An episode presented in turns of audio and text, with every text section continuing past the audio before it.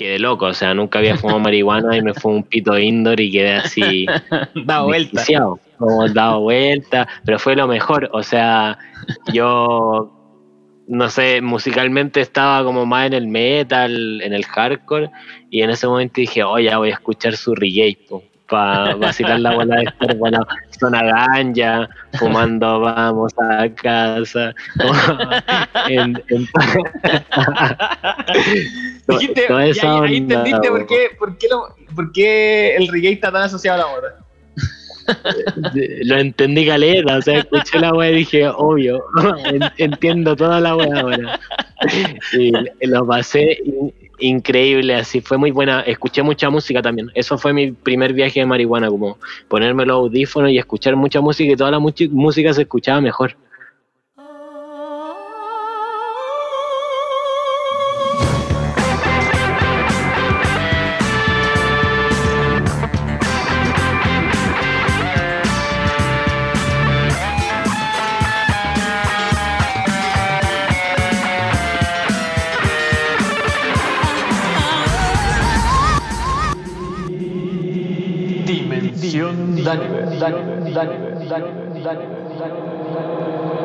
Hola, soy Daniver.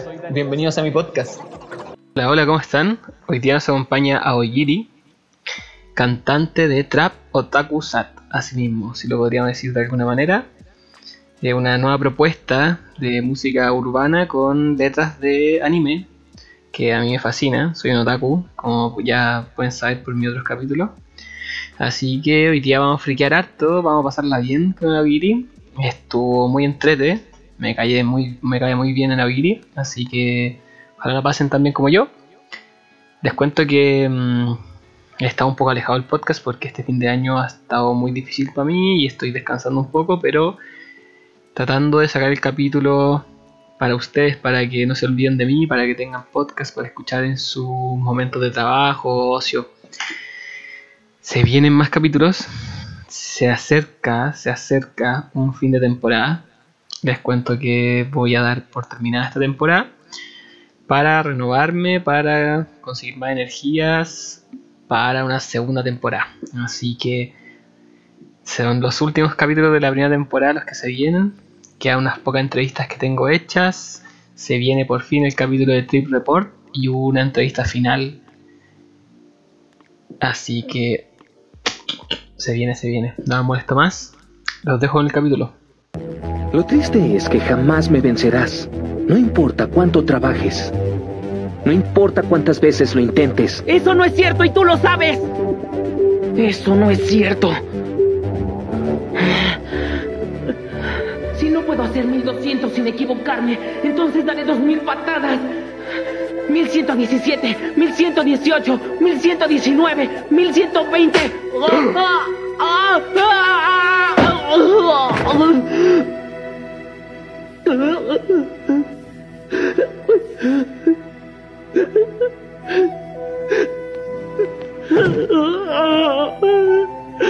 Lee, ¿tan pronto descansas?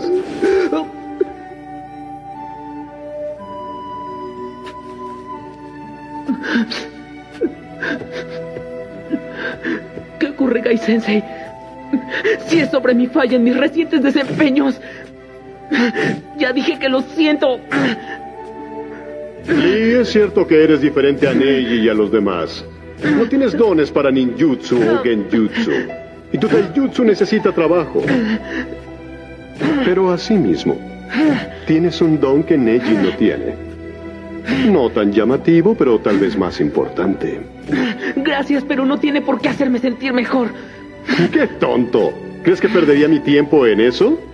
No, lo único que digo es que tienes el don de la perseverancia. Y eso te hace un genio también. ¿Es en serio todo eso, Sensei? Quiero saber. Solía pensar eso. Solía creer que si entrenaba más duro que Neji, dos o tres veces más duro, me haría suficientemente fuerte. Pero ahora no estoy seguro. No sé si alguna vez podré trabajar lo bastante duro para tener un verdadero talento. Es por eso que siempre me enfrento a Neji. Sigo creyendo que mi esfuerzo dará frutos, pero siempre es lo mismo. No soy rival para él. Cada vez que tenemos una misión ninja, mis piernas tiemblan. No sé si pueda hacerlo. Algunas veces parece que nada tiene sentido. Soy un perdedor y siempre seré un perdedor. No sé qué hacer. Tienes razón, todo el esfuerzo es inútil si no crees en ti mismo.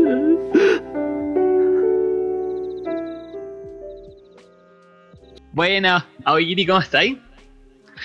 Bien, ¿y tú, Dani?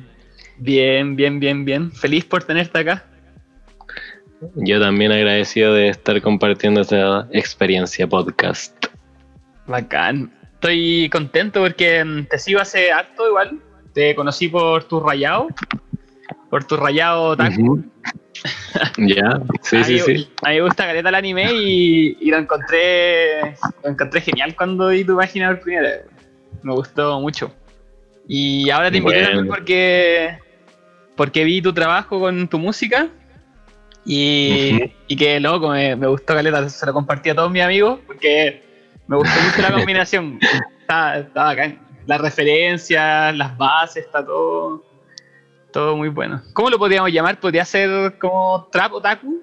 ¿Trap Otaku Sat? ¿Podría ser ese el...? Sí, sí, yo creo que ese es una de las categorías, pero pienso que igual en el EP, o sea, hay dos temas trap y los otros dos quizás son más pop, funky, por ahí. Igual trate claro. de probar otra, otras cosas, pero sí, Trap Otaku Sat. Me sentiría orgulloso de ese... De, de, ese, de esa cal, sí. eh, clasificación. Sí, esa ficha. Sí. No, me gustó Caleta. A mí también me gusta harto el género urbano, Caleta. Ya. Eh, y también me gusta mucho el anime, bo, entonces la combinación man, me, me calzó perfecto. Y encuentro, encuentro cuático cómo ha evolucionado culturalmente el anime, la influencia del anime en Chile, bo. Lo encuentro. Bueno, lo encuentro genial. O sea, el trap otaku, el, el bueno, la, los rayados que hay hecho, cómo ha aparecido en las marchas, los movimientos sociales movimiento mm. otaku, otaku, antifascista también. Sí, claro. Yo cuando empecé, en paralelo empezaron los cabros de otaku antifascista, como página de Facebook. Yo no usaba Facebook, como que empecé en Instagram. Y empecé como a raíz de las tomas feministas del 2018. Y mm, que en mi universidad hubieron tomas separatistas. Ajá. Entonces yo no me considero hombre, me considero una persona no binaria, pero igual había como una separación a raíz como de, eh, de lo que se veía, como yo me veía como hombre, entonces no formaba parte del separatismo que había ahí, y igual me interesaba mucho el movimiento, entonces uh -huh. pensaba como en esos momentos, o oh, cómo puedo aportar o hacer algo que no sea dentro como de invadir ese espacio. Y tenía otros ami otras amigas como de la vida que rayaban siempre y me llamaba la atención y dije, ya voy a empezar a rayar como bueno. a hacer cosas. Y ahí partí como más con consignas quizás feministas de ese momento y después empecé a mezclarlos con el anime, po, que era lo que a mí me gustaba y, y empezó como a, a, gustar harto eso, po, como que a la gente le gustó pegó, mucho. Pegó. Sí, sí, sí. Como es eso. Que, y ahí, mm. Es que claro, porque, o sea, no, no sé cuántos años tení, ¿cuántos años tení? 26. 26, yo tengo 28, estamos de la edad. Pero cuando yo, cuando era, yo era chico de anime, como que eh, era como, como, como raro igual, pues no, no, todo el mundo le gustaba, era como claro. mal visto, había muchas tallas como de que veía anime. Mm. Eh, y en ese tiempo el, el, el, también el que veía anime era como el otaku con chapita. Sí, po. Eh, me gusta mucho un tema. Sí, a mí me gusta mucho una parte del tema que dice yo no quiero joya, yo quiero chapita. No. Sí, tremendo, tremendo. Eso, eso es. Sí, po, yo viví lo mismo y mucho tiempo también fui como un otaku de closet. Claro, igual. Como de, ve, veis mucho anime, te gusta todo, pero no soy otaku. Claro. Como esta, es esa, esa marca, como que el otaku claro. es otra cosa. Claro, yo, yo igual en un momento como que me compré mi bolso, tenía mi chapita, pero en algún momento pasé a hacer, cuando, cuando empecé a bailar reggaetón, eh, pasé a ser otaku de clase. Y, claro. Y siempre he dicho que soy un otaku encubierto. así. Como que las personas no saben, pero yo soy fanático del anime, me gusta caleta, weón. Leo manga desde chico y. No sé. Sus manga me lo hice chupete. Sí, igual, y siento que eso igual pasó mucho como en nuestra generación. Mm, como que hubo una búsqueda de la identidad que tenía mucho que ver con diferenciarse del otro, entonces, por Claro. ejemplo, si yo veía anime y era otaku, yo no bailaba reggaetón, yo no escuchaba metal, punk, y todo estaba muy segregado y separado. sí, Y sí. siento que en la actualidad, como que eso se diluyó, la gente maduró igual, y ahora como que todos somos una mezcla de todas esas tribus urbanas de nuestros tiempos, o sea, Sí. todos son un poco punk y raperos, metaleros, otaku, eh, Sí. como que todos cachan Todos- un poco de todas esas Claro, tribus. se fue mezclando. Mm. Y las nuevas generaciones fueron Mm. como tomando de todo un poco, igual. Claro, Que en su- la internet, igual, yo creo que influyó mucho a esas mezclas, porque no, el flujo de información es mucho más rápido. Antes, como que, Mm, no sé, me gustaba esto y, y te, te- casi como que te casabas con eso porque era más difícil conseguir, yo creo, como sí, más información de eso. y siento que igual nosotros vivimos como el inicio de la internet, pues, como que no nacimos con internet. La fuimos conociendo y al principio la internet era otra cosa, pues como estaba mucho menos eh, como vista en términos de seguridad, como de Ajá. paqueo, de policía del internet, como que la información era todo gratis y uno encontraba eh, weas raras y malas de repente por eso. pues, Sí. O sea, yo bajaba anime de Lares y de repente me salía una porno de otra cosa Sí. por bajar esa información O y ahí conocí link, otras cosas. también. Un Sí, link y se te caía el PC. Sí, y, y había, estaba lleno de gore y de otras cosas, como que ahora ya están más controladas, pues, y la información es más difícil bajarla, pues, piratearla. Claro. Pero a Mm. la vez también estamos menos acostumbrados a comunicarnos por redes sociales, yo creo. Como que nuestra forma de comunicarnos eran los foros, igual eran como, no eran como que no eran del gusto de todo el mundo. Eh, Latin chat. claro, Latin Chat, Messenger. como que, Claro. como que yo creo que la que revolucionó todo, a mi gusto, es, es Instagram.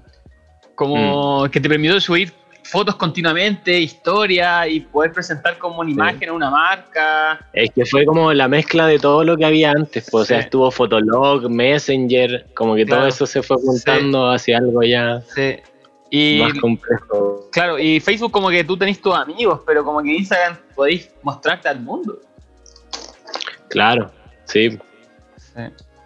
Y mm, bueno, volviendo al tema de graffiti, ahí tú. Subiste la foto a Instagram y te mostraste al mundo y la gente lo recibió acá.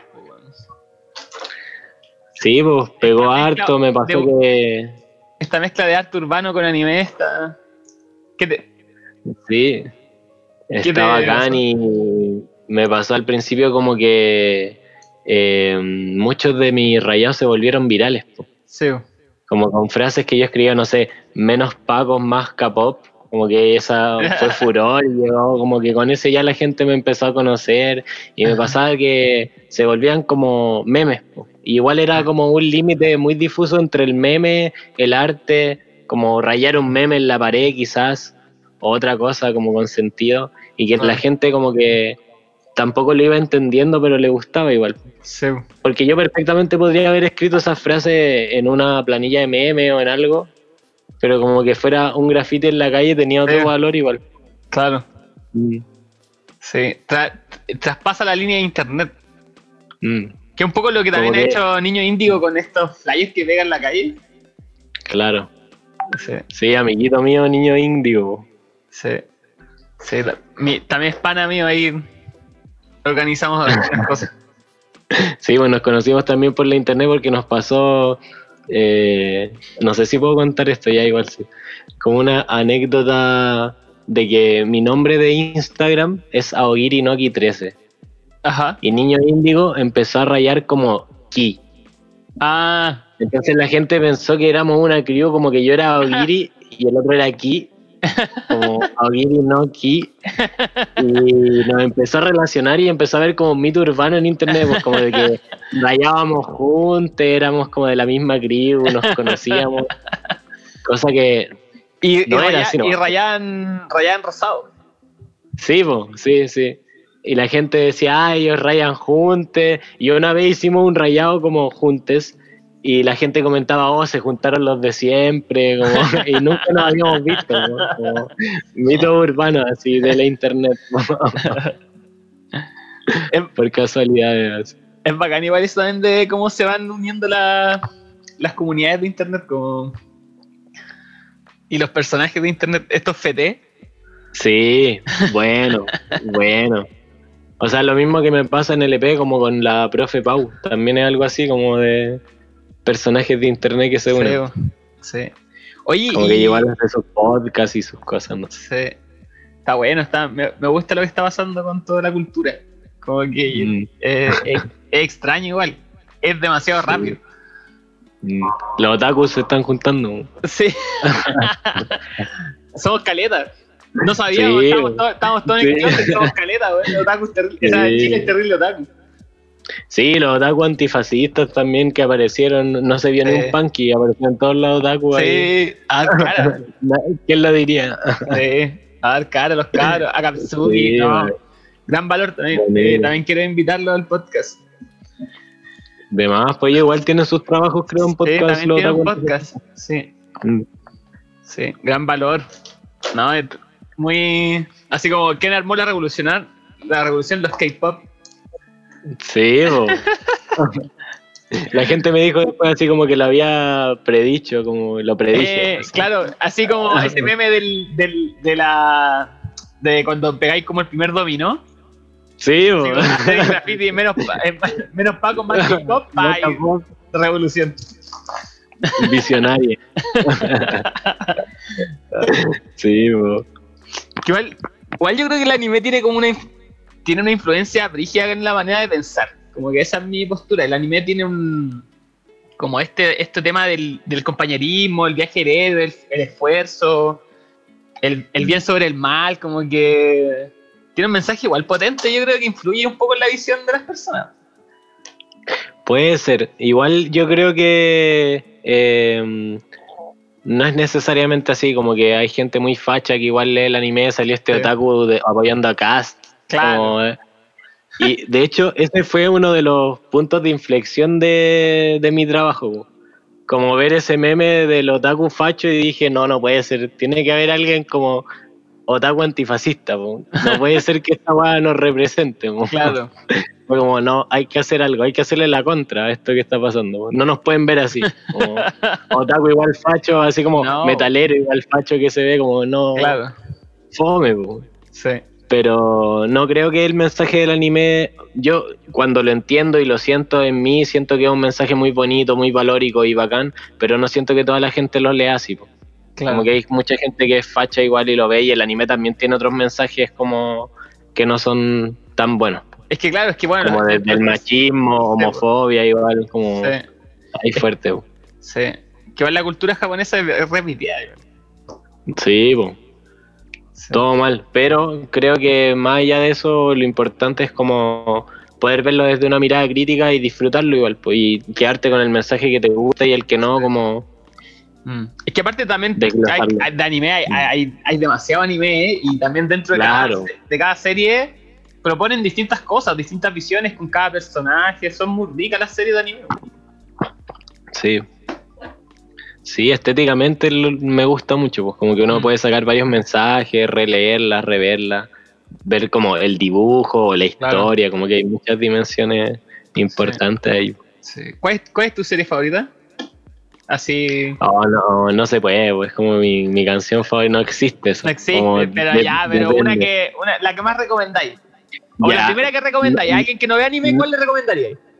O es que depende de la persona, po. tendría que conocerla Claro. como ah, muy Sí, y igual. pensando qué es lo que le podría enganchar. Pero a mí la que le tengo más cariño yo creo que es Naruto, pero no la encuentro una serie buena.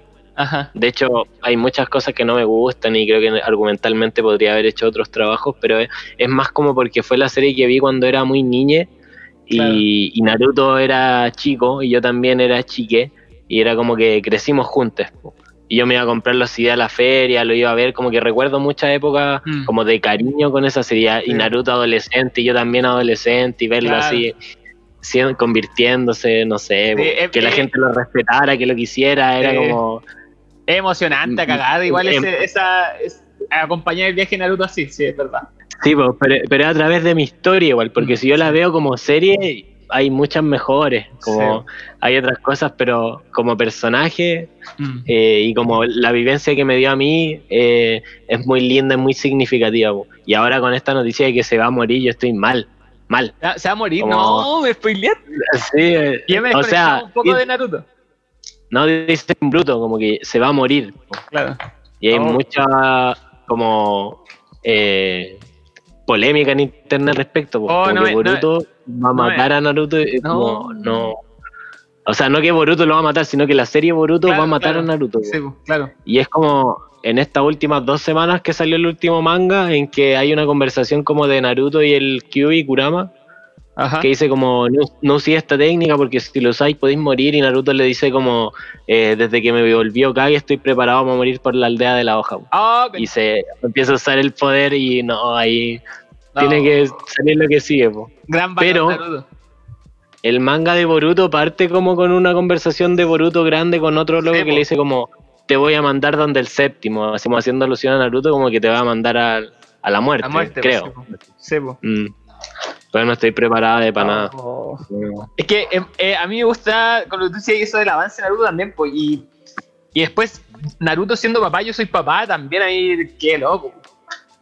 Loco, loco. Dema- así la película, es demasiado significativo como ver el avance del personaje. Y aparte que Naruto, el personaje en sí, la serie, claro, la trama a lo mejor no es tan buena, pero el personaje, para mí es muy carismático y muy icónico. No, claro, claro. O sea, pero es como porque yo viví la historia con él, o sea, yo crecí con él, po. como estuve en las mismas etapas, con los mismos miedos, con las mismas penas, no sé. po. Claro.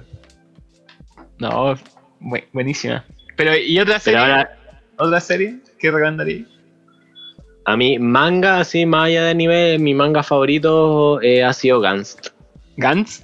Oh, Caleta, el, manga, me encanta el dibujo, me encanta como esa parte ominosa del ser humano, Mm. como oscura. claro. como explorar toda esa parte oscura del ser humano me gusta mucho y siento que el manga tiene un dibujo hermoso, la historia es muy buena, como es mi favorito sí o sí.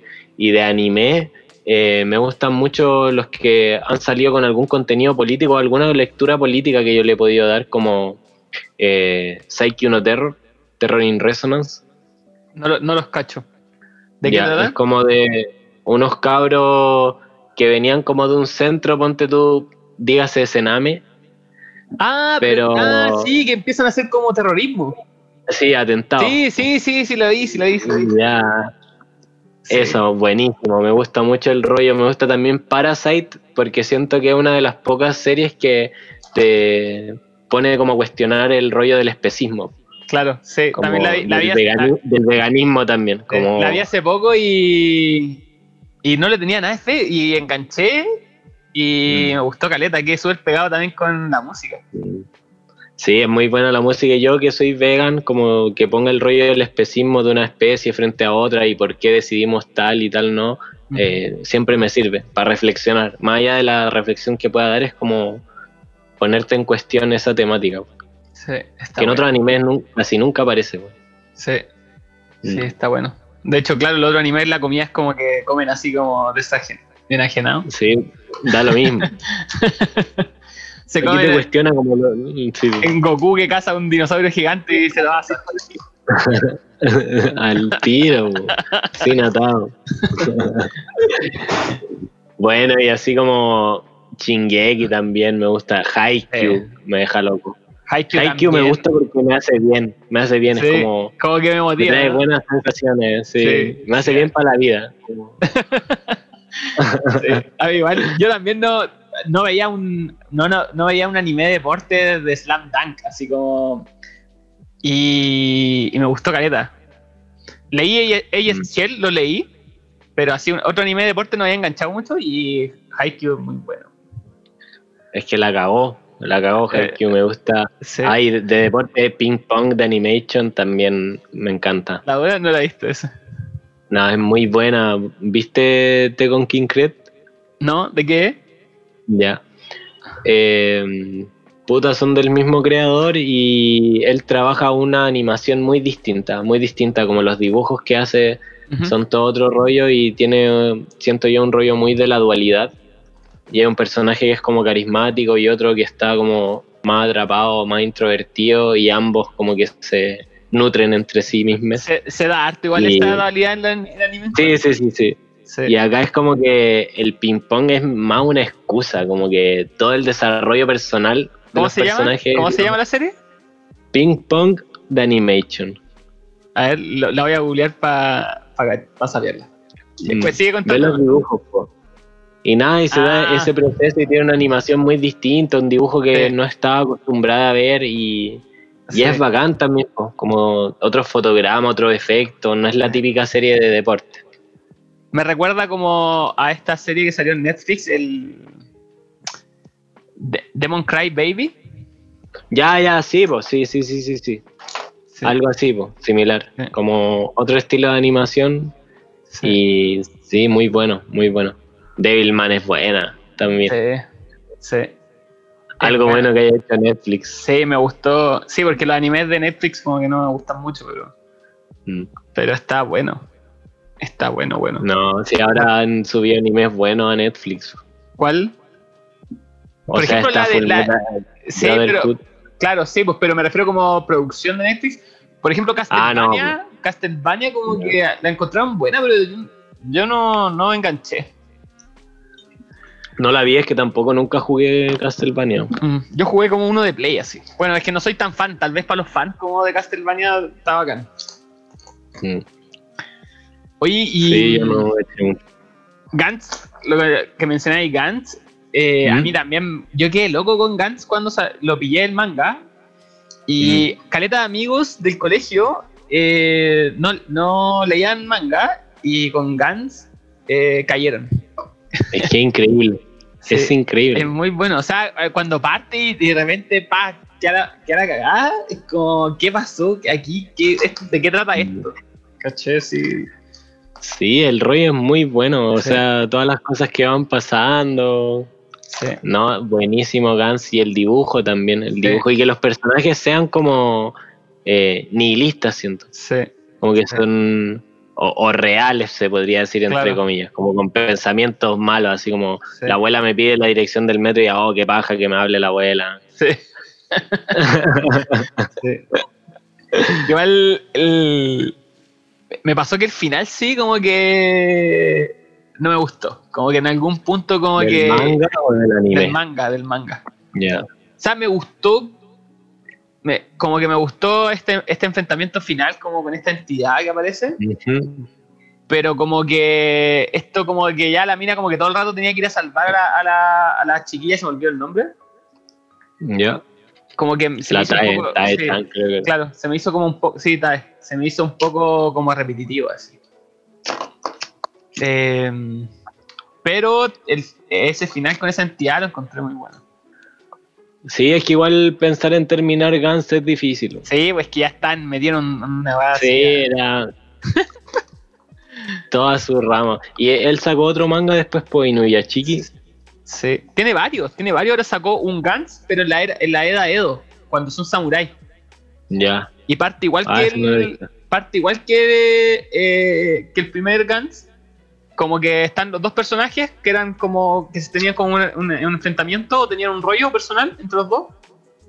Y se cae una persona al río. Y, la, y los, los dos se tiran a, sal- a salvar a la persona del río. Y la sacan y, y los dos mueren. Y, y- Ya. y aparecen en la esfera de Gans. Wow. Sí. Fuerte. Solo, solo vi el, el principio, pero la, la gracia es que son samuráis. O sea, está como en el pasado. Era buena la espada de Gans, tío. Sí. No, es- o sea, la arma, la estética, los trajes. Es muy buena. Yo tengo ese muy, muy buena. de látex. ¿Tenía el traje de látex de Gans? Sí, el único cosplay que he hecho para ir a un anime expo y fui así. Bueno. Me sentí bacán. ¿Y tenía ahí la arma igual o no? Esa arma cuadrada gigante. Sí, pues hicimos una pistola y una katana. Cacho. Fui con una amiga y ahí los dos de Gans. Buena. Te sacaron fotos, ¿no? Sí, pues en un momento igual, porque tenía el traje entero y después nos dejamos el traje como hasta la cintura. Bueno, Como que te sacáis la parte de arriba que hay con los guantes, como los de Osaka. sí. Ah, muy buena, es muy bueno, sobre todo al principio. Ahora, ahora que me estáis haciendo recordar, me dan ganas de leerlo de nuevo. No tengo mucho tiempo, pero es muy bueno. Mm. Sí, bueno. el equipo de Osaka, que no estaba ni ahí con nada. Sí. Sí. Sí, con las distintas perspectivas de cada personaje, los rollos que iban pasando. Y me gustaba caleta como los, las armas y los trajes funcionaban, como que las lógicas eran, eran muy bacanes. Sí, los aliens también eran bacanes. Sí, sí. No, y después cuando me pasa cuando como que como que se expande el mundo, como que al principio están en Japón y de repente Mm. como que empiezan a llegan como a Roma y hay unos aliens ya que son así Sí. Como las estatuas de Grecia. Digo. nivel 100.000 Cupidos. así que le, que le hacen así y los desaparecen. sí. Sí, yo quedé loco, así. Muy buena, muy buena la serie. Recomendadísima ahí a los que están escuchando. No sé si sean mucho de anime, Sí. mi público es como bien variado, la verdad. Ya. Porque llegan por los psicodélicos, pero la verdad es que los psicodélicos le gusta a todo el mundo. Sí, pero si te tiráis un psicodélico y leís Gans, o por último veis los dibujos, increíble. Sí, Increíble. sí. Sí. Yo creo que tenía una consultante que le gustaba tu podcast. La dura. Mm, me acordé. cacha. Saludos para ella. está Eh, escuchando.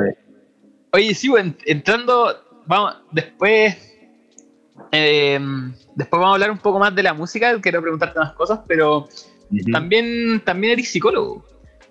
Sí. ¿Y cómo, cómo se mezcla este, este mundo en tu psicología? O... Porque yo he visto, por ejemplo, unas páginas que es como psicología friki. Sí, buenísima. Y hay un cabro, que, hay un cabro que ahora seguí, que también quiero entrevistar, que hace como análisis de personajes de anime para hacerse publicidad. Y los análisis son Ya. súper buenos, son súper buenos. Sí, vos vi, vi el de Kilua, el último el que subió, creo. Sí. Sí, bueno, buenísimo. Buenísimo análisis. También quiero hablar con ese compa. Bueno, bacán. ¿Cómo, bacán esa página. cómo se mezcla estos gustos en tu lado profesional o, o los mantenís separados? O sea, para mí fue algo muy sorprendente que se unieran estas cosas. Más allá de mis gustos, fue que estaba mi carrera de psicología, yo haciendo eso, y paralelo a eso, como el empezar a hacer graffiti en mi página de Instagram. Ajá. Yo nunca tuve un Instagram personal ni nada al respecto, y el único que tuve fue este que empecé a hacer los rayados. Y ya esto se volvió popular en Instagram, y cuando terminé mi carrera, daba la casualidad de que tuve como una gran cantidad de seguidores. Y fue como, ya pues lo voy a usar para hacer Ah, mis terapias, para difundir como lo que yo hago en mi otra área. Y fue bacán, porque cosas que en, en un momento pensé que estaban, no tenían nada que ver, se Ajá. unieron y me ayudaron. po. Porque mis compañeros de mi carrera que salieron el mismo año que yo les costó mucho más como buscar pacientes o como Mm. eh, afirmarse dentro de lo que hacían, pero yo al hacer esto que no tenía nada que ver con mi carrera, como que Ajá. me dio la facilidad de llegar a más gente y poder en el fondo ofrecer mis servicios terapéuticos también, y que me fuera bien con eso igual. Y siento que dentro de la terapia, como me llega gente que es de mi Instagram y que, bueno, en su gran mayoría es un perfil como similar, seguidores míos, como gente, suelen ser gente que trabaja independiente, como tatuadores, ilustradores, artistas, música, etcétera, de mi rango etario, pero igual tengo otros casos así como de gente más vieja y que yo digo, oh, ¿cómo habrán llegado a mi Instagram así? y me sorprende, pero eh, dentro de la terapia el saber de anime igual te ayuda como a- a conectar con las personas Ujú. ejemplificar cosas, que entiendan tus referencias, y eso igual es muy importante en la terapia, como entenderse dentro de un mismo lenguaje. Sí. Y no siempre hablamos de anime o todos mis consultantes saben, pero si se da eso, igual puede fluir eh, cosas buenas en relación a eso, como, como de entenderse más que nada, de compartir algo. ¿Qué, Mm. qué hagan lo que contáis, cómo se influye esta página para llegar a, después a tu desarrollo profesional. Como que en verdad, yo soy de la, de la visión de que hay que seguir siempre como esta, mm, estos impulsos como de creativos. Como que si Mm. hay un impulso creativo, seguirlo y, y ver qué pasa. Al, al Niño Indio, igual su página también eh, lo- le ha permitido desarrollarse más como profesional y lo encuentro, lo encuentro bacán. Así. Bueno, también mis páginas también me han permitido desarrollarme personalmente. Mm. Encuentro. Sí, pues es bacán, al final te ayuda como en otra área que no pensaba y que te iba a ayudar algo así, pues. Que pienso que también la gente que hace, no sé, memes y tiene páginas con muchos seguidores, de ahí puede como saltar a otro proye- proyecto como en lo suyo. Como que sí o sí tener cierta cantidad de seguidores en internet te permite hacer otras cosas. Sí, es una ventana todo el rato. Sí, Sí, a muchas ventana. cosas. Como también es un privilegio, yo creo, no sé. Sí. Sí. Eh, Es que es vitrina y ahí cómo se utiliza el tema. Pero permite, sí, permite. Yo creo que si tenís, si tenía atención de la gente, podía hacer lo que tú queráis. Podía ofrecerle lo que tú queráis. Ahí que te lo compre una cosa, Sí, pero podía ofrecerlo. Sí, igual trato de ser responsable con las cosas que comparto. O sea, tengo mi opinión política muy formada y comparto cosas en relación a eso, todo lo que pueda que tenga que ver con eso, pero en otras cosas ponte tú como igual pienso en qué historias voy a subir, porque de repente igual me sigue gente que es joven, po. Y no es lo mismo que si yo tuviera 100 seguidores ahora que tengo como 10.000, no sé, eh, de dar cierto ejemplo, cierto mensaje. Como de subir, no sé, unas historias carreteando, haciendo otras juegas, como... es distinto, po. igual uno empieza a cuidarse de eso por el mensaje que puede transmitir. Claro. La, la marca personal le llaman en marketing. Mm. Sí. Sí. De más. Sí, yo siento que igual al tener más visibilidad ya tenía una responsabilidad de la que te- Sí. tenéis que hacer cargo. po. Sí. Sí. Mm. Es todo el rato igual lo que te decís con la gente joven, parte de, de este podcast es con, con el tema del uso de sustancias, que ya vamos a hablar de eso. eh, es la reducción de daño y, y hacer cultura de uso de sustancias, que sea un uso, un uso responsable. Y Claro. también pues, hay harta gente joven que sigue el podcast. No tanta, no tanta, pero, pero hay. Eh, como que el rango etario del podcast es como de 24 a 34 Ya. mi podcast. Pero hay un grupo más pequeño que sigue y es bacán poder hacer cultura sobre eso, para uso responsable. Porque son temas que nadie toca, nadie te enseña, nadie te habla. Sí, yo lo hubiera agradecido en mi tiempo. O sea, yo tuve experimentaciones con drogas igual que no fueron buenas. po. Y no fueron buenas porque no sabía, y no solo en drogas, o sea, en la vida misma, en otras cosas. Pero yo experimenté mucho en su momento y hubiera agradecido saber más. po. ¿Qué, qué experimentaste? Ah, ya, ya hablando del tema que hay experimentado. Eh, yo he probado muchas drogas. eh, no sé si tuve la suerte o no sé, pero empecé como a los 18. Porque mi familia igual era muy estricta en el tema de las drogas porque habían malas experiencias como de generaciones anteriores que habían como caído, no sé, po, presos por droga o que nunca terminaron una carrera o que, no sé, les pasaron cosas malas respecto a eso. Y mm, yo tuve una conciencia así como un paqueo más como de mi familia de no consumir. Y cuando cumplí 18 fue como que dije ya, mayoría de edad, no sé, voy a experimentar. Me dio como esas ganas de hacerlo. Y lo primero que probé fue la marihuana. Y probé marihuana con unas personas que cultivaban. Entonces era como marihuana indoor. Ujú. Quedé loco, o sea, nunca había fumado marihuana y me fue un pito indoor y quedé así Da vuelta. como dado vuelta, pero fue lo mejor, o sea, yo no sé, musicalmente estaba como más en el metal, en el hardcore, y en ese momento dije, oh, ya voy a escuchar su reggae, para vacilar la bola de estar, bueno, zona ganja, fumando, vamos a casa. en, en- Dijiste, toda y esa ahí, ahí onda, entendiste por po. qué, por, qué lo- por qué el reggae está tan asociado a la moda.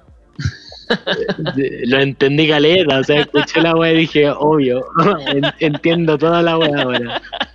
Y lo pasé increíble, así fue muy buena, escuché mucha música también, eso fue mi primer viaje de marihuana, como ponerme los audífonos y escuchar mucha música y toda la música se escuchaba mejor. o mejor que antes. Sí, Y sí. fue como, guau, ya, bacán, me encantó la weá. Y empecé yo muy nerd como de internet a investigar el tiro sobre todas las otras drogas. Como ya la marihuana produce estos efectos y dije, ya, ¿qué hacen otras drogas? Y ahí leí el, el LSD, la cocaína, no sé, etcétera, etcétera. Y lo que más me llamó la atención fueron el LSD. Lo leí y dije, oh, Yo quiero eso. quiero este- esta experiencia la quiero así ahora ya y era en un momento en que en Chile igual esas drogas no llegaban tanto. No, yo la empecé a conocer por internet y fue como ya me gustaría pero pendejo no sabía dónde comprar un ¿Dónde pito no sé Claro, ¿dónde conseguir ese dedo? Claro como los porros se sabían en ciertos lugares ahí de la pobla no sé pero LSD nada. Entonces empecé a ir como a carrete electrónico, porque me empezó a gustar esa música dubstep, drum and bass. Y allí, como al peo en uno de esos carretes, conocí una fotógrafa eh, que era mayor. Yo ahí tenía, no sé, 19 y esta cabra tenía 28. Y le pregunté así, oye, caché el LSD, qué onda, no sé. Sale su mano y ahí me conseguí un- mi primera mano de LSD, como en un carrete la persona que me sacó fotos y le dije como ya mándame las fotos, le hablé y oh, ¿tú tenés mano? Y me dijo sí. Buena. Y ahí eh, me compré mi primera tripa, le hablé, me dijo ya sí está en la mano y la compré solo, po, porque igual no sabía, no tenía idea de nada, de nada del. LSD, o sea, yo decía ya con un cartón es una dosis, te pega todo bien, no sabía que se podía partir, que las podéis compartir, que hay otras formas de tirar, no- nada. Me compré una para mí, que en ese tiempo costaban eh, 15 lucas, Ajá. no sé. Y ahí me la compré y fui a un carrete así. Como que me invitaron unas amigas y les dije, oye, voy a probar el LSD y la weá. Y en un Y carrete. dijeron, sí, en una casa, que eran amigas de mi banda cuando era pendejo, así como Ajá. que tocábamos pan rock.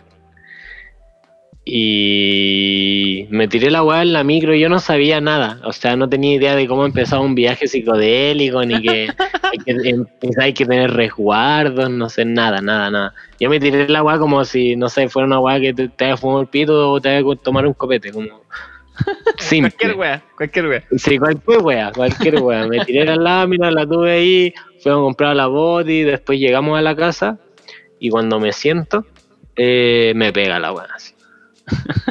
Y me siento en una pared así, me pega y veo como empiezo a ver todo distinto, como ojo de pez, así, ondas. Y los cabros se sientan al lado mío y les digo, cabros, me pegó la wea, así como algo me está pasando. Y me preguntaban, wea, así como, ¿qué veí la weá? Y yo tratando de explicar así, no entendía mucho. Pero las cosas se movían harto y veía como, como si tuviera un, un enfoque distinto, como un lente distinto, no sé. Y daba la casualidad de que la persona a la que fui a carretear eh, era como de una familia de músicos y tenían como muchos instrumentos en su casa. Y una sala de ensayo, era una weá así Oh. bacán.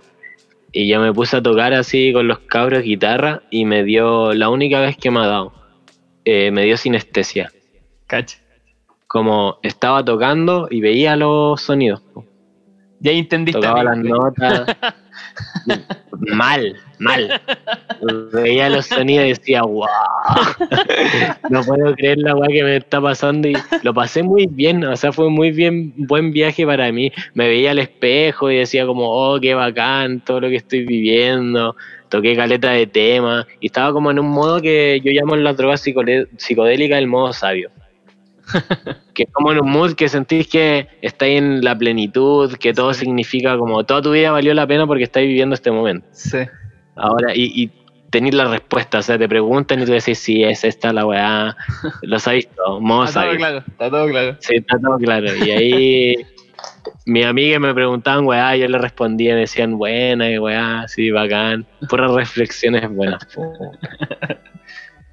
Y fue mi primer viaje de LCD, después nos fuimos para la casa, me dormí y fue maravilloso.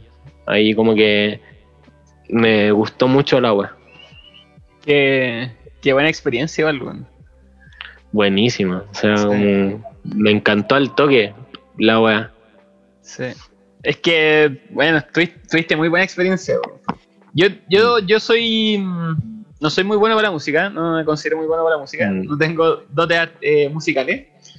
Pero mm, siempre me ha llamado la atención eso, como la gente que toca música, como que toquen el CD, que toquen en esas sustancias, debe ser la misma experiencia. weón. Es cuático. o sea, yo no me imagino, quizás sí me imagino, pero eh, las músicas de los 60, no sé, Jimi Hendrix tocando con el SD en vivo, en gusto, En O de gigante. una locura, una locura. Locura. sí. Ya a veces apenas puedo caminar o ir al baño y no me imagino tocando ni cagando. Y el, igual es cuático lo que estábamos hablando, que fumaste pito, entendiste el reggae, y lo que te decía, entendiste a Floyd, que la sustancia encuentro influye en caleta en, en la música. Como en, Sí, en los ritmos, en las sensaciones que están vinculadas a la música, si es que hay una sustancia detrás, como- o lo- la música electrónica que es, es- es pura anfeta, po, weón. Pura sí, pues igual, claro, hay música que solo la entendí en una sustancia, Sí, que weón. tiene sentido Sí, y... weón. Hay que, he escuchado de esa weá así como, ah, a mí no me gustaba el techno, pero weón, tomé una pasta y ahí entendí la weá. Así como, La entendiste, weón, entendiste realmente cuál es la volada del- de estar ahí con esa música. weón. Te sube y te baja, weón. Sí, po. Yo creo que ta- también es así, o sea, hay una droga para cada estilo de música Sí. y todo. Sí. Se Están, entiende. están muy vinculadas, están muy, muy vinculadas. Hay como un ritmo. Caleta, caleta. Sí. El, Sí, verdad. el, el reggaetón igual es curado, ¿no? Mm. Es que a mí ahora ya me gusta mucho el reggaetón. ¿Te gusta mucho? Entonces yo lo, lo puedo escuchar en cualquier, En cualquier cosa y oh, Pues sí. ¿Sabes qué me pasa? Que yo, yo nunca había carreteado en el SD. Yo era como bien mateo para la sustancia. Yo una vez carreteé en, No. en- carreteé en el, en el y estaban full electrónica, así, full, full, full. Y estaba allá y, y de repente ¡pah! cambiaron a reggaetón y te juro que sentí que me hubieran bajado 10 cambios. Así como que de repente todo se volvió cámara lenta. Mm, bueno, demasiado el efecto. Y como que no podía enganchar después de estar en esa sintonía de electrónica como con el reggaetón. Y a mí me gusta el reggaetón, pero como que fue demasiado abrupto el cambio. De ritmo, así de sensación. Brígido. Lo sentí muy, muy palpente en el cuerpo, en, en el ambiente. Sí. Es que igual en esos contextos como que el DJ es tu chamán. Claro. Si tú hay Sí. un carrete con Sí. el SD o una disco, el chamán es el DJ, Es el y él controla todo tu viaje. Sí, sí. En qué nos vamos, qué pasa, y si hay un mal cambio, igual puede ser Sí. fome. Tiene que ser un buen chamán. Sí, eh, eh, eh, esa analogía también la, la había hablado con unos amigos. Sobre Mm. todo, es- bueno, hay, hay, hay como música electrónica que es muy viajada, así como que te suben, te bajan, Sí, te, te sí, mantienen sí, ahí, después te desploman y como que estás así. ¡ah! sí, Claro. sí. El chamán, Sí, el chamán de la disco. El chamán, pues a mí el reggaetón igual en, en sustancias psicodélicas, dígase LSD, un hongo, me gusta. Me gusta, o sea, me lleva como a sentirme de una forma que yo sé que es una película, pero me vivo esa película. así Claro. Como, de que soy Daddy Yankee en ese momento. así. Estoy viviendo la weá que están cantando, pero sé Claro. que es un- Estáis viviendo ahí, una de- película. andáis en el yate. Sí, sí, sí. sí. Ponceo. Miami en el yate. En la Luxor, repartiendo pulseras de colores. Urbano. El Rapa Nui. todo, el- todo el corte de Pokémon, todo el corte de Pokémon. Claro, claro. Diario de Eva, al toque. Quiero ser hardcore, mi mamá no me deja. Héroe, héroe- héroe nacional. Eres nacional. Oye, y ya que estamos en el reggaetón, ¿cómo, cómo partió esta mezcla que hiciste? ¿Cómo, cómo llegaste a esta, a esta mezcla de trap, otaku, sat? Ah, Pasaste del Pucha, rock a esto, ¿cómo? Cuéntame cómo pasó eso. No, en mi historia así de mi vida escuché mucha música y pertenecía a muchos estilos musicales. Cuando era, era la época de las tribus urbanas yo era agro, agro metal. Ya System of a Down, Slipknot, Ajá. de ese corte. Y mm, durante todo ese tiempo que fui creciendo y todo, eh, iba en bandas, po, estaba en bandas. Pero con las bandas me pasaba mucho que ya disfrutábamos, tocábamos temas, quizás teníamos una o dos tocatas, pero la gente con la que trabajaba no quería hacerlo en serio, como la música. Ujú. Era como un hobby, faltaban los ensayos, pasaban weas fome. Entonces, la idea de la banda como que empezó a ser molesta para mí. Como yo quería un proyecto más serio, más bacán, pero me pasaba que nunca me relacionaba con la gente indicada en eso. Entonces, y ahora, mucho después, eh, ya más grande, como este año, el año pasado, eh, empecé a cachar que estaba esto de la música urbana y que era algo que igual podía depender solo de ti. Entonces conocí a unos cabres que me enseñaron más o menos cómo se hacía todo y mm, eh, ahora trabajo con gente que no es como amiga mía, sino que es gente que le pago, no, compro unas bases a ciertas personas y después voy al proceso de grabación, entonces como que depende solo de mí y que dependa solo de mí me permite que resulte igual.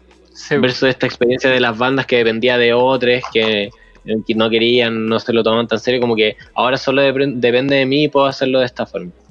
Como que siempre he querido hacer música y me gusta más igual el rollo de las bandas, pero es más complicado.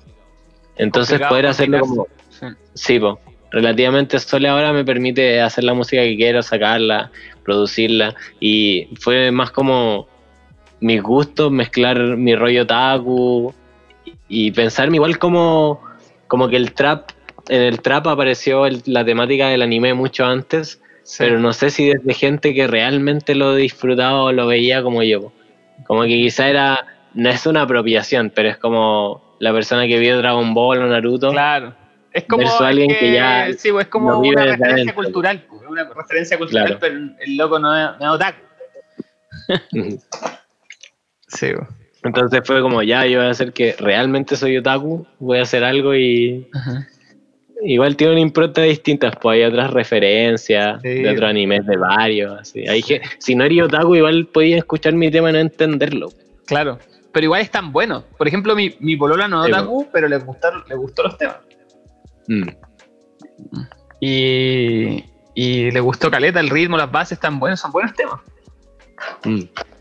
Igual, de repente, en otros temas de trap, yo no entiendo todas las referencias gangsta. Sí, es, es lo mismo. po. Lo mismo, Sí, po, al otro lado. Pero te pueden gustar igual los Sí, temas, po, po. sí. Bueno, Sí, claro. sí.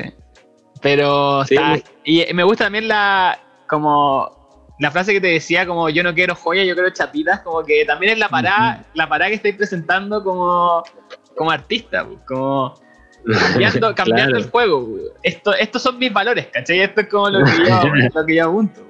pues. Sí, no me gustan cosas tan caras, o sea, una chapita, una, una ficha de los Diana, todo bien. Sí. Sí, está buenísimo. Sí, es jugar con eso también, pues como Sí, con esta que muestran los raperos que es muy ostentoso, Sí, ropa de marca, los copetes caros. sí. Y yo en verdad no, si vamos al euro, todo bien, a los Diana y, y lo pasamos bacán igual. La dura. O al. Vamos a la. ¿Cómo se llama? A la Expo Anime, corte Sailor Moon. Sí, po. a la Otacón, Otaku- Otacón. a la estación Mapocho cuando se dé la mano. Quizás al Portal Live, a, a comer ramen por ahí, gema Sí. ramen. Sí, está buenísimo. Me gusta. Oye, ¿y la, ¿y la recepción de la gente con los temas cómo ha sido? Eh, buena, buena. Eh, me pasó que en este proceso de hacer música conocí a muchos artistas que están comenzando también y que hay una red de apoyo súper grande, como de gente que está empezando en la música y que entre ellas se muestran sus temas, los comparten, se los comentan, como hay un apoyo mutuo muy lindo. que Bacán. siento que no se ve tanto como en la escena más, más grande quizás, como que hay más competencia o más envidia, odio, como siento que en el under hay mucho apoyo, mucho amor, mucho cariño entre la gente que está trabajando. Hay mucha gente que se ofrece fit entre ellas o subirse, se comenta, son los primeros en subir los temas, en compartirlos, como Bacán. está bacán eso. Y- Igual- Y de la gente, ¿Mm? sí, dime.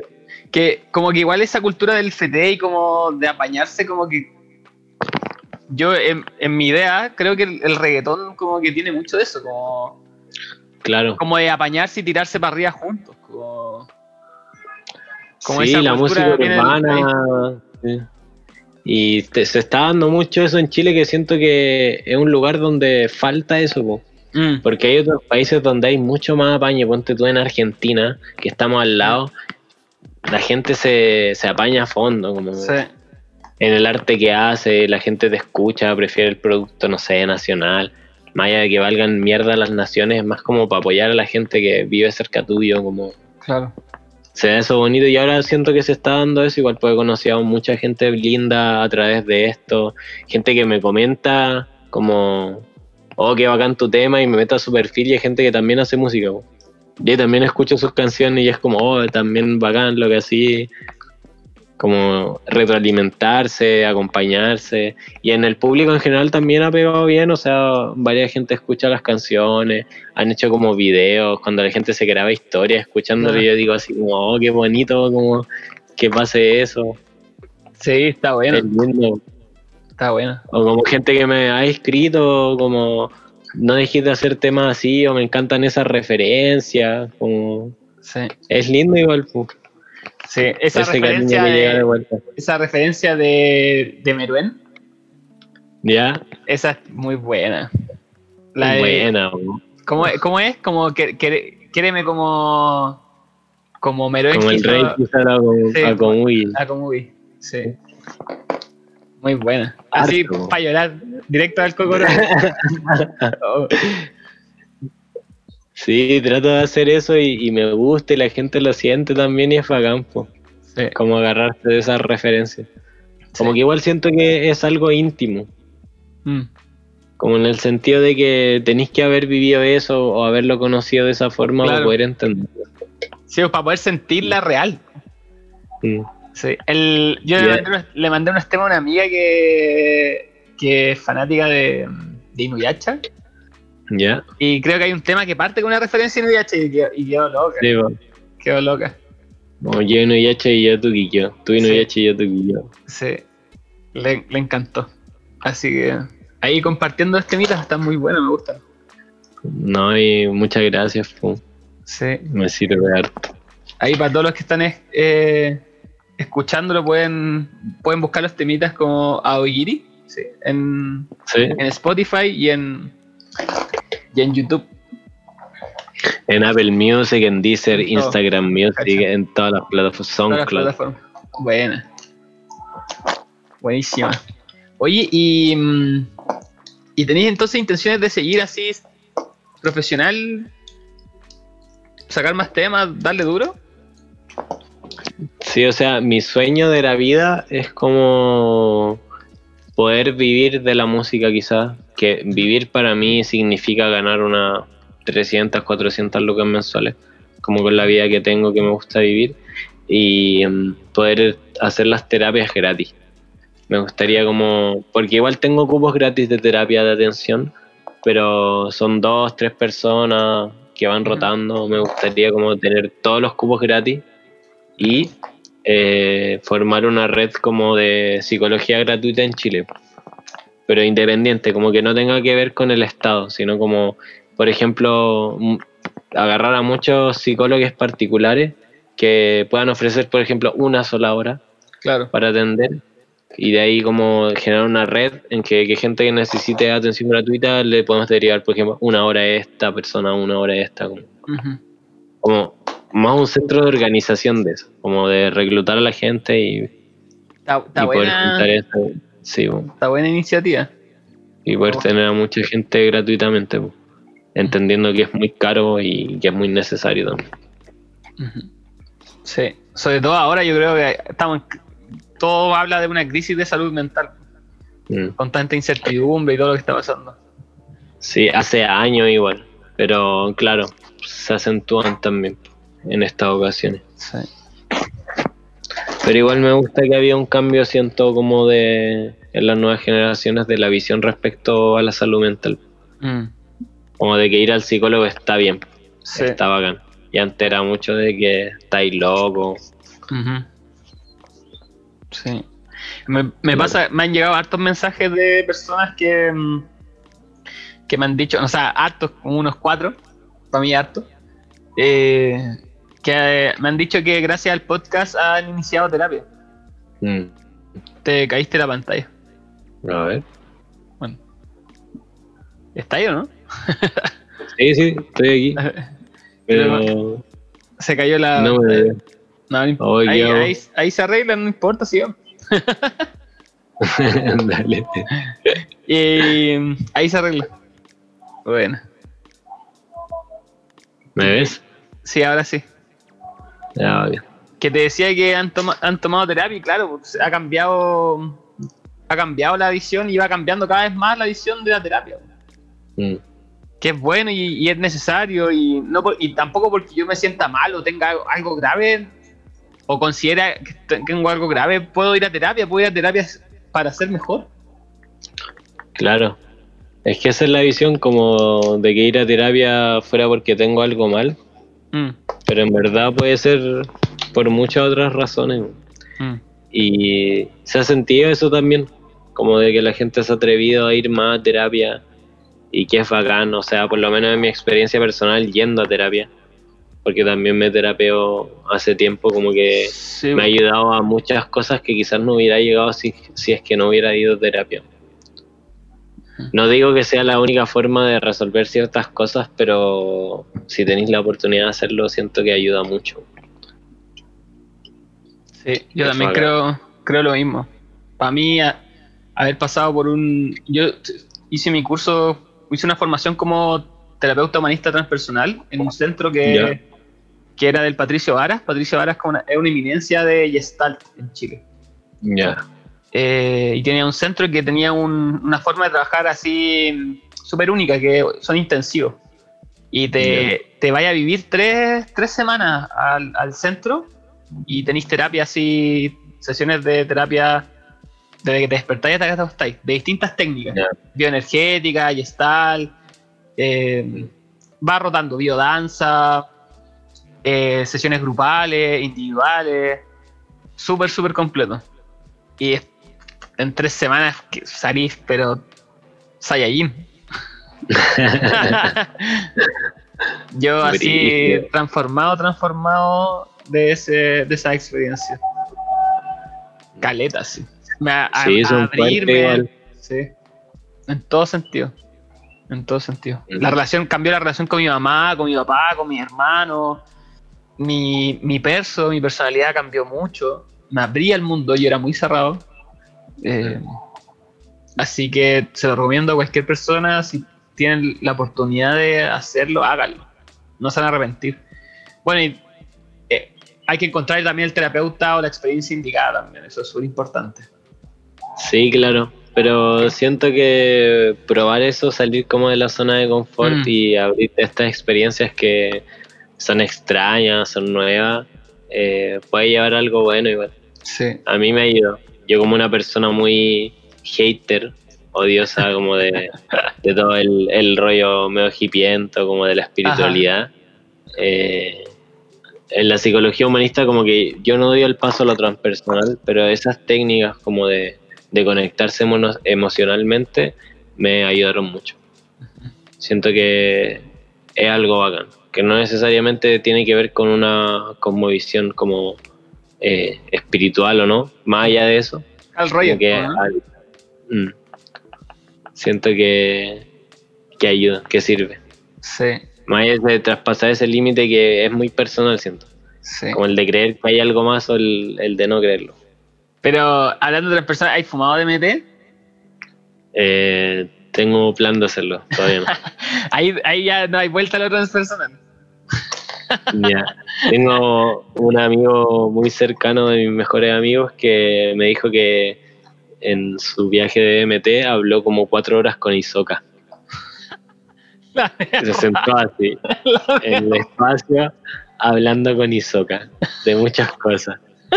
Y yo pensaba a mi interior es como, no sé si me gustaría hablar con Isoka. O sea, me gusta como personaje, pero siento que no sé si me gustaría tenerlo cerca. Qué loco. Loco. Loquísimo. Igual es que lo que pasa es que desde mi perspectiva me gusta mucho Jung. Ya. Flipeo con Jung, la interpretación de sueños y el tema de los arquetipos. Eh, Hisoka es un, es un arquetipo, es, un, es, un, es una personalidad es un- y es un aspecto que puede estar en todos nosotros. Claro. Sí, nos gusta por algo también. Sí, pues nos llama la atención por algo, es llamativo. Es, Ay, es- gusta mucho. sí, pues, es, es llamativo, es seductor, eh, provo- provoca risa, provoca miedo. eh, es un personaje Mm. intenso. Intenso, intenso. Sí. Sí, provoca las emociones difíciles. Sí. Y él, hay un personaje, hay un arquetipo que representa a Hisoka, que es el, el Jester o el, el Joker o el Trickster, le llaman, el, el tramposo. Que es, eh, hay muchos, muchas caras de ese arquetipo y Hisoka sería como un aspecto más oscuro de ese arquetipo, más, más, más psicópata. Pero Bugs Bunny, por ejemplo, Jack Sparrow son aspectos más luminosos de ese, de ese arquetipo que son como tramposos, pillos, siempre salen con la suya, son medio caóticos, Claro. como que no sabéis qué esperar de ellos, y tienen esa libertad que también nos llama la atención, porque de alguna forma yo quiero sentir también esa libertad. Mm. Yo creo que igual esa libertad la, la posee mucha gente de Latinoamérica como en sentido de hacer la trampa, Mm. de pensar en eso, como de, de hackear los sistemas, Sí, de pensar en, en- en cómo podría hacerlo para... sí. Claro. Latino- Latinoamérica es, ah, dicen, está esa visión, porque la, Latinoamérica es desordenado, como que no... No, sí, pues si se piensa en latinoamericanos en otras partes del mundo, como Ajá. son como ladrones, estafadores, o- sí. pero es que la dejan fácil. Ah, sí, pues si hay Europa está tirado. está tirado, está tirado, bro. Me lo llevo de regalo. claro. Sí, yo igual, yo tuve la suerte de, mi tía vive en Suiza y tuve la suerte de ir para allá. Y claro, la- cuando estuve allá está tirado. O sea, lo primero que pensaba esta va a estar tirada. Así, cualquiera que venga con esa intención acá, voy, voy Todo meter- gratis. todo gratis. Sí, pues es que no se piensa de esa forma, como Sí, que está esa mentalidad de. No. Y tampoco la necesidad también.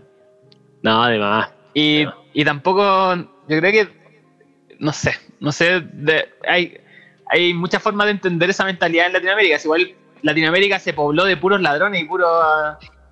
De todo lo que sobraba de Europa lo tiramos para. No, y- y- igual aquí siento yo que está bien visto el robar en independiente del estrato social.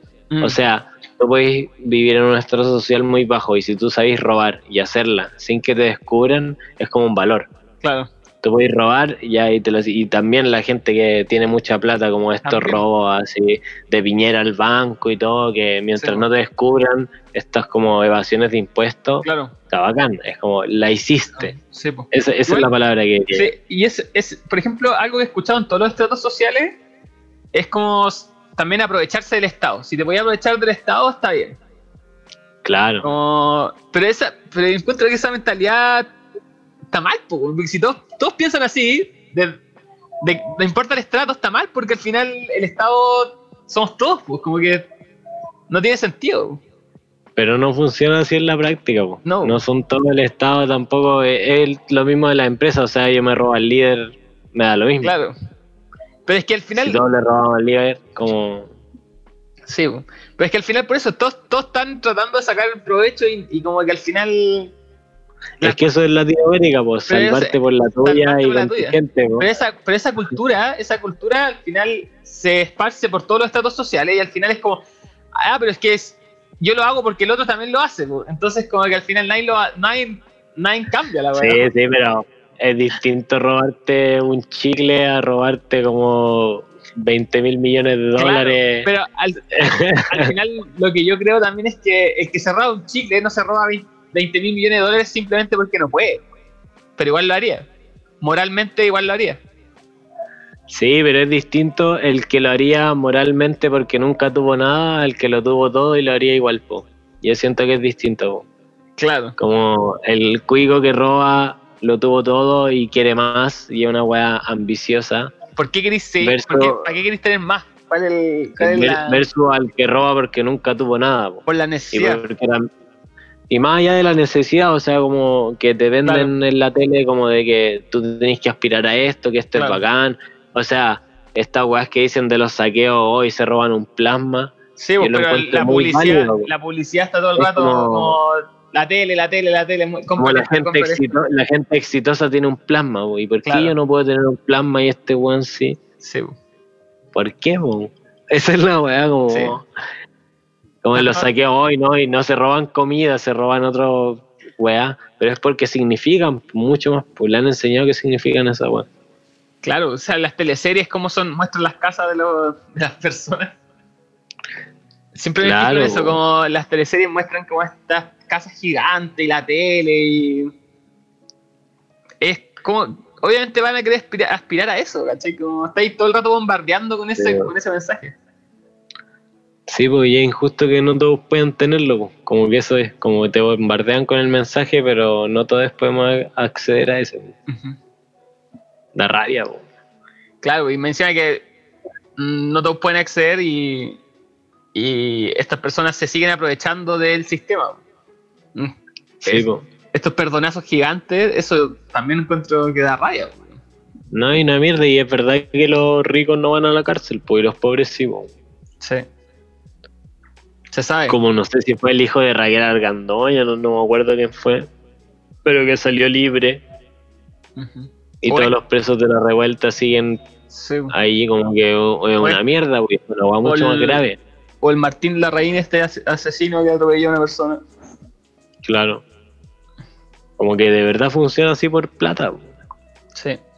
Y a mí me ha pasado en, no, no en weas famosas, pero eh, gente que yo conozco, por ejemplo, que ha comprado unos pitos, unas manos de pito, y han tenido, no sé, 50 gramos o más, y lo han pillado en las condes, y es como, no, lo compré acá, y los pacos así, no, ya ándate para la casa, versus si te han pillado en otras comunas, Cacha. ¿cachai? Como, no nos vamos a llevar a un pendejo de las condes con 50 gramos de pito. ¿Para qué? Pa- es Y es atado. la misma, es atado, po. y es la misma weá, ¿no? Sí, capaz de quien sea hijo, pues, weón. Sí, po, no te arriesgáis. Si es macabra la po. Mm. y no sé si ahora cambie como con el apruebo. Es que es complejo, igual. Es complejo. Yo desconfío caleta de esa weá. De la O prueba. sea, sí.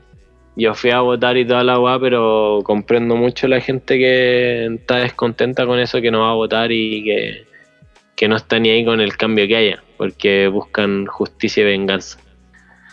Mm. merecida también. O Claro. sea, yo desde, desde el privilegio que no le pasó a nadie cercano, te puedo decir como ya, en volada, voto y creo, pero no sé, si hubieran matado a, a un hermano mío, los pacos, no estaría ni ahí con, con el apruebo. No estoy ni ahí con el apruebo. sí. Una, un amigo mío muy cercano de toda la vida pe- perdió un ojo. Mm, que lo traje al podcast. Y. mm, Y. Puta, mi amigo es bien hippie. Y, y tiene como un mensaje igual más reconciliador. Y. O sea, obviamente. Puta, no, no sé si obvio, pero bueno. La cosa es que. Mm. Yo creo que es un camino a, a entablar diálogo y a abrir nuevas posibilidades. Obviamente no es la solución a todo, porque, weón, es difícil. O sea, tú mismo decías ahí como organizar, Sí, organizar una banda es difícil. Organizar un país, weón. ¿Cachai? Como. No, claro, claro. Entonces, eh, o cualquier organización más grande siempre van a haber caldos, siempre van a haber problemas. Y es complicado, pero yo también creo que es un camino a nuevas posibilidades que antes no existían. Es histórico. Y, y tal vez no no es el arreglo a todo, pero es el camino a, a eso, a, a poder abrir nuevas posibilidades de cambio y de soluciones. No, yo igual pienso lo mismo, pi- pienso que puede ser una posibilidad distinta al menos de lo que estaba ocurriendo antes, pero me pregunto mucho qué pasará con esa gente, con esa rabia, con ese dolor, como Sí. será este camino algo que validará eso, que se hará cargo, cargo al respecto o no, Como- y cómo se podría hacer cargo de eso también, qué tendría que ocurrir, como son preguntas igual difíciles.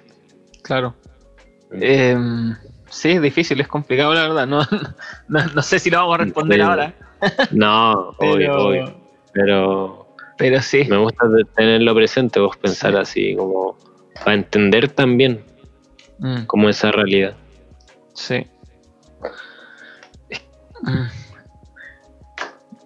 No sé, la verdad. Es complicado, pero hay que ver qué pasa. Yo creo que estuve hablando con, con un amigo que es abogado en un capítulo anterior y un en vivo que hice.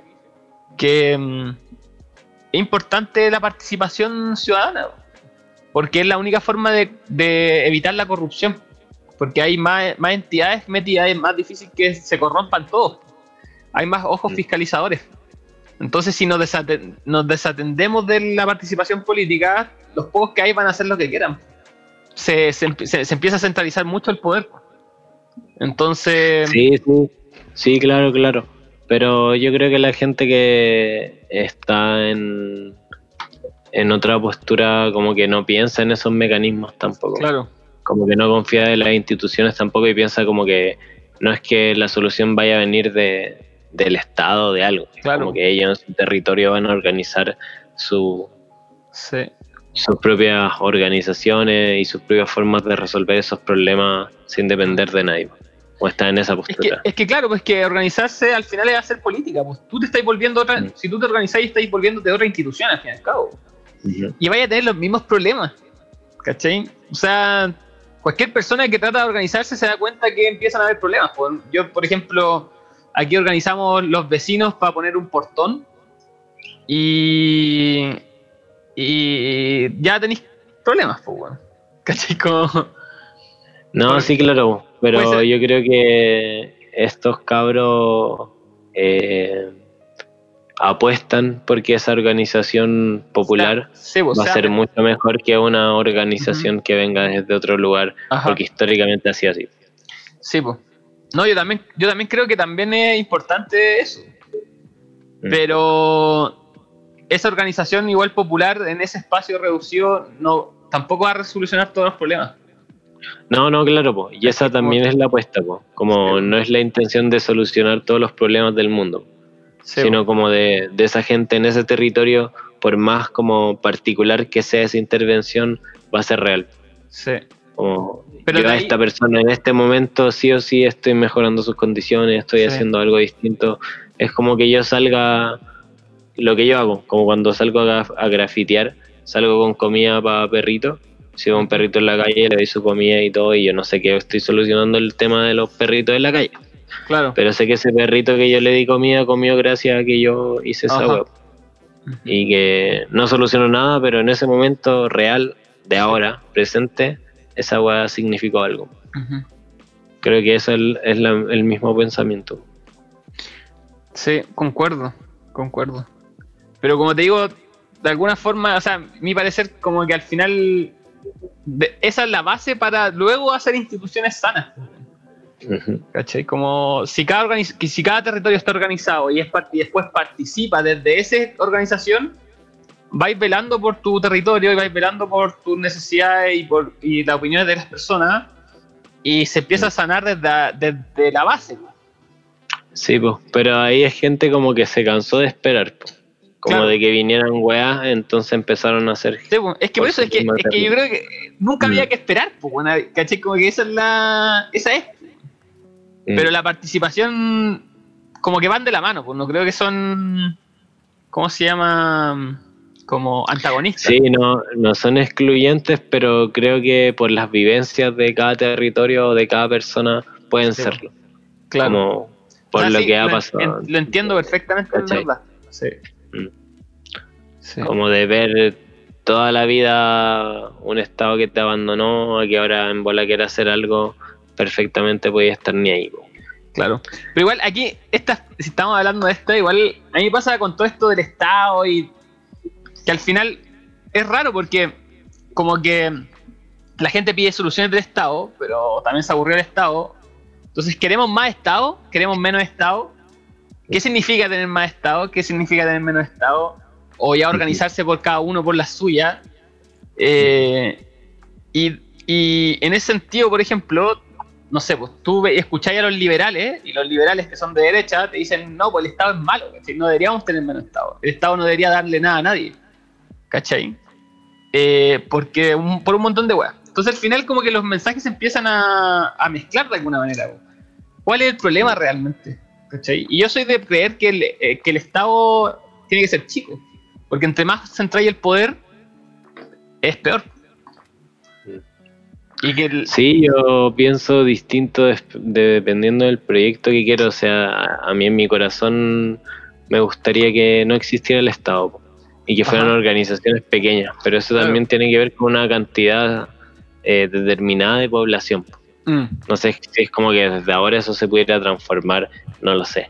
Como no tengo el plan para eso, pero me gustaría vivir con mis amigas, con la gente que quiero, en una comunidad, bacán, con nuestras propias formas de vincularnos, de distribuir las cosas, los recursos, etc. Pero así como en la actualidad, no sé. Pero pienso que eh, eso también es una discusión interesante pues, del Estado. Mm. Porque hay gente que quiere como que el Estado lo garantice todo y otras personas que dicen como el Estado es una mierda. ¿Por qué no nos va a garantizar algo? Hagámoslo nosotros mismos. Me adhiero más a ese lugar, pero, pienso que, la sociedad es difícil. Sí, pero al final esa visión también es, como te digo, es liberal. ¿Cachai? Que el Estado no debería existir y teníamos que tener las libertades de poder organizarnos y, gestionar. No, pero la visión liberal va más ligado a algo económico también. Claro. Como el Estado no nos va a hacer nuestras trancas para hacer nuestra Nuestro negocio. Sí, no, yo pienso que desde el otro lado es como el Estado no nos va a intervenir en, decir lo que nosotros queramos, organizarnos como nosotros queramos y no desde una libertad económica, como que no, no interesa eso. Es complejo, es, buena, buena temática.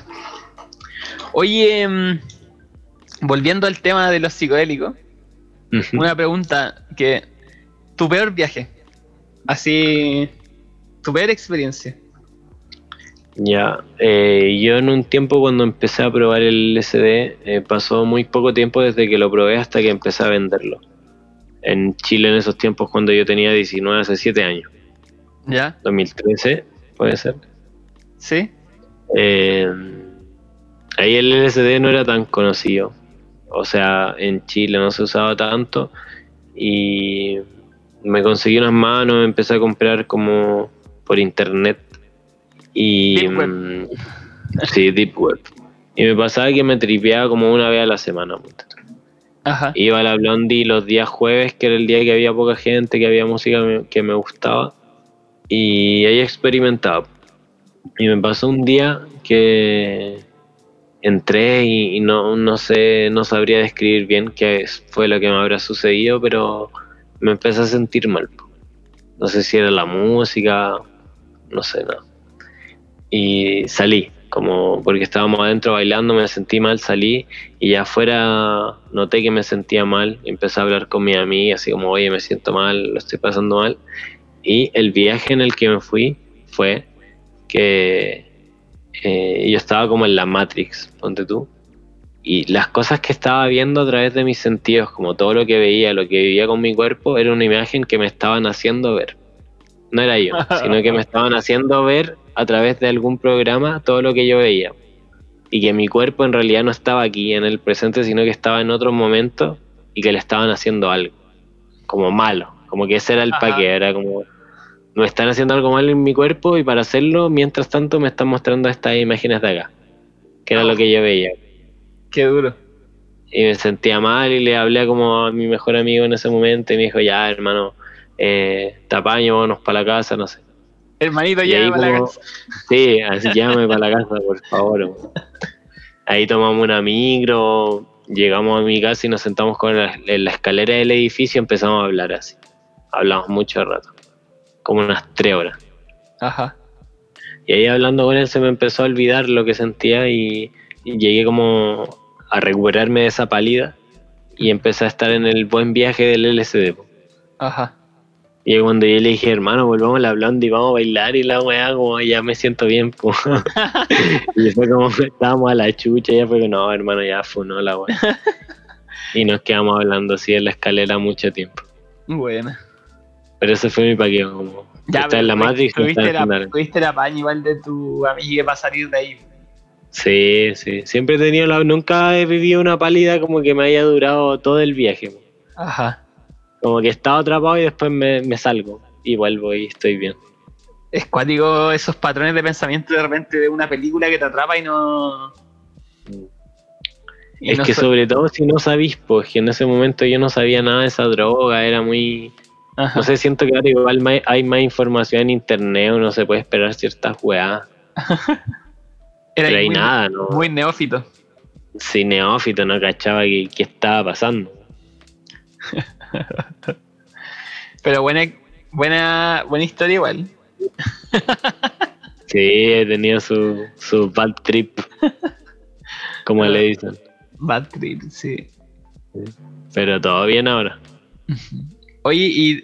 Y, mm, y, y, y, y, y- hay probado también pastis, po, ¿no? Sí, pues, hongo igual, San. Pedro. San Pedro Buena. Y nunca en ceremonia, siempre recreativo. Mm, Sí, nunca he hecho una ceremonia así de ayahuasca, de San Pedro, de algo. Has alejado, alejado de los hippies. Sí, es que no, no creo mucho en eso. po. Claro. Yo he vivido muchas experiencias psicodélicas y fuertes y alucinado. He visto a Dios, me he conectado con el universo, todo. Pero no, no le he asociado como una experiencia mística. Claro. Como que siempre pienso esto es producto como de mi mente en conexión con la sustancia que consumió. Ajá. Mm. Buena. Es raro igual. O sea, mucha gente que se drogó conmigo cree en los dioses y todo. Claro. Es que igual yo creo que es sano tener- como ser escéptico. Mm. Porque también es fácil como caer como en, en est- estas cuestiones mesiánicas de repente con la sustancia o como, como creerte demasiado la, la experiencia. Claro. Sí, pero igual no es una posibilidad que descarto, o sea, no soy totalmente escéptico, Ajá. pero no, no he sentido esa conexión, esa magia, como, A un pie, un pie adentro, un pie afuera. sí, me gustaría creer que es verdad, o sea, si, es me- o sea, si, si elegiría, obvio que prefiero que exista. Claro. Eso, creo que lo habíamos hablado en un podcast, como con alguien dije algo así, una frase así como, quiero que sea real, como, Sí, no lo sé, pero Más me gustaría, que no lo sé, pero me gustaría que fuera así. sería fino. sí. ¿Has visto dioses en, en experiencia? Mm, ¿Entidades así reales? Yo una, Sí. una, yo una vez que loco, un amigo está... eh, tomamos LSD juntos y, y de repente entramos como en trance así, cuerpo poseído, así nos movíamos solos, así, con los brazos para arriba, abajo, de la nada. Así, imagínate, como que entramos a una pieza y como que nos quedamos mirando y de repente se me da la cabeza para abajo y empezamos así a hacer con el cuerpo para arriba, abajo, con la cabeza para arriba. Brígido. Y de repente como que estábamos en esa y empiezo a ver dioses hindú, Ya, caleta de dioses hindú, así. Y mm, como estos seres de piel azul con brazos, con muchos brazos, ya. y, y como fractales y mandala, mandala, mandala. Y de repente como que volve- volvemos y lo quedo mirando así y le, a ver, digo, weón, dioses hindú así. Y me dice, sí, weón, y la weá, y estábamos en la misma, weón, estábamos así. Después comentábamos y estábamos viendo la, la misma bola, po. Guau, brígido. Sí. Sí. No, y cuático, o sea, porque la experiencia es muy visual y como fuera de este mundo, o sea, como que no sé cómo podría imaginar algo así. No es como no es como esa imaginación cuando estáis como entre dormido que podría ser y no, ¿cachai? Como que fuera un holograma 3D así en la cabeza. Qué cuático, weón. Sí. Pero por eso te digo, hay, cuando fumar DMT ahí es, es difícil no creer, weón.